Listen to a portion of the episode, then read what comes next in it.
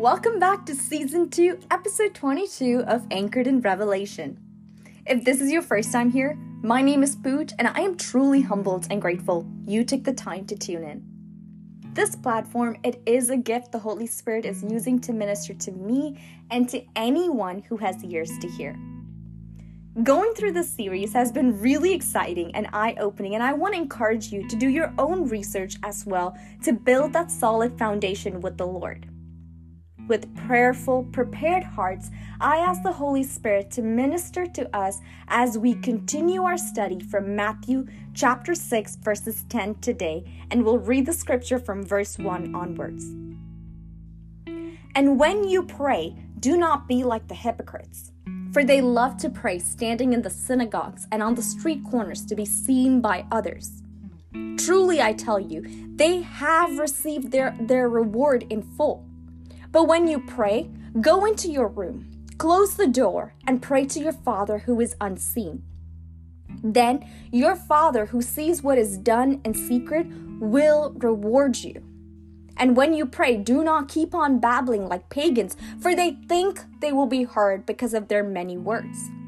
Do not be like them, for your Father knows what you need before you ask Him. This, then, is how you should pray Our Father in heaven, hallowed be your name. Verse 10 Your kingdom come, your will be done on earth as it is in heaven. Before we move forward, let us kindly pause and ask ourselves why should we pray? We know what prayer is, and we're learning how to pray.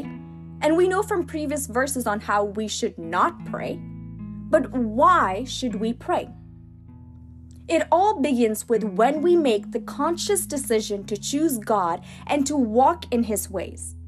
This decision is first made when we accept Jesus Christ as our Lord and Savior we recognize and understand that He alone is the only way to heaven, and by the shedding of His blood, He bore our sins and redeemed us. And in Christ Jesus, we are made a new creation.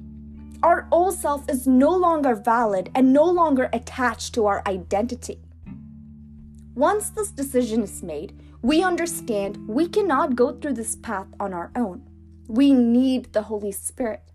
The precious, perfect, powerful gift of the Holy Spirit was given to us soon after the ascension of Jesus Christ. He is still with us today because God, out of His kindness, desires to spend eternity with us. And He knew we cannot do that on our own strength.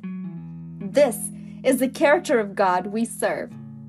To understand more of His character, we pray. This is the primary reason why we pray. We communicate to God who, to understand who He is. We need to know our Creator. We need to know the Creator. When sin entered the world, sin separated us from the initial relationship we could have with God. It separated us from the holiness of God. But God, out of His love, never intended to be separated from us. This is why God sent his only begotten Son, Jesus Christ, to our rescue. This allows us to still hold and have a connection with God that is so divine, true, and beautiful. In Genesis 1, verses 28, it says, Then God said, Let us make man in our image, in our likeness, and let them rule over the fish of the sea and the birds of the air, over the livestock, over all the earth, and over all the creatures that move along the ground. So, why do we need to know who God is? It is because we are made in His own image. We are created in His likeness, and we are given dominion over everything.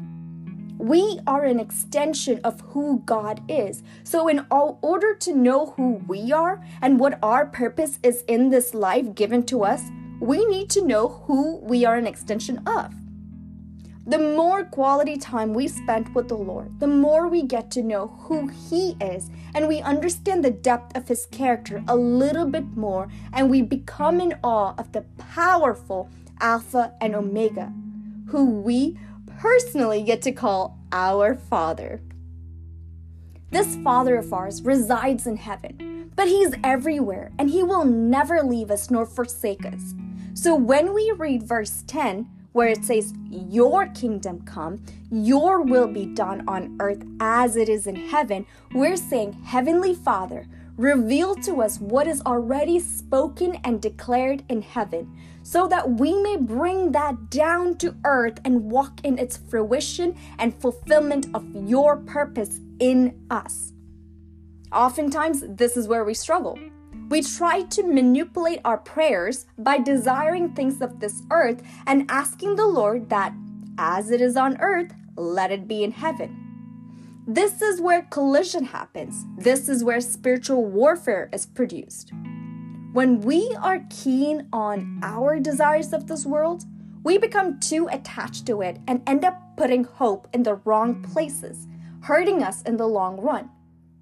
But Jesus is teaching us from this chapter to seek the Lord, seek his character, and seek his vision, and bring that into existence with the power and ability entrusted to us.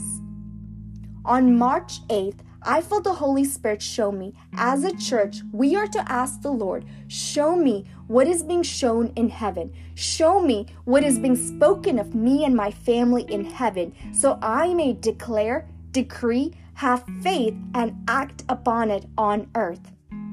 Continue to spend that time in prayer and ask the Holy Spirit to reveal how the kingdom of God can be manifested in our lives, how we can walk in perfect accordance and unison with the will of God.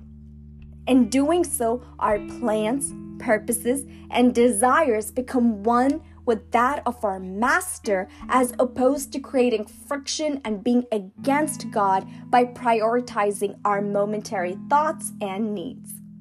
Make no mistake, God desires to give us the very best. And the very best is stored in heaven for us, not on earth. So, it is time for us to commit to the Lord and grab a hold of the inheritance that belongs to us through Jesus Christ. So when we pray, we pray, Thy will be done as it is in heaven, so shall it be here on earth. In my life, in my family, in my career, in my everyday. This prayer, it honors God, it delights Him, and it pleases Him. And I pray that mm. this word blesses, encourages, refreshes you and your journey. Continue to be joyful and shine bright. To God, the revealer, be all the glory. Amen.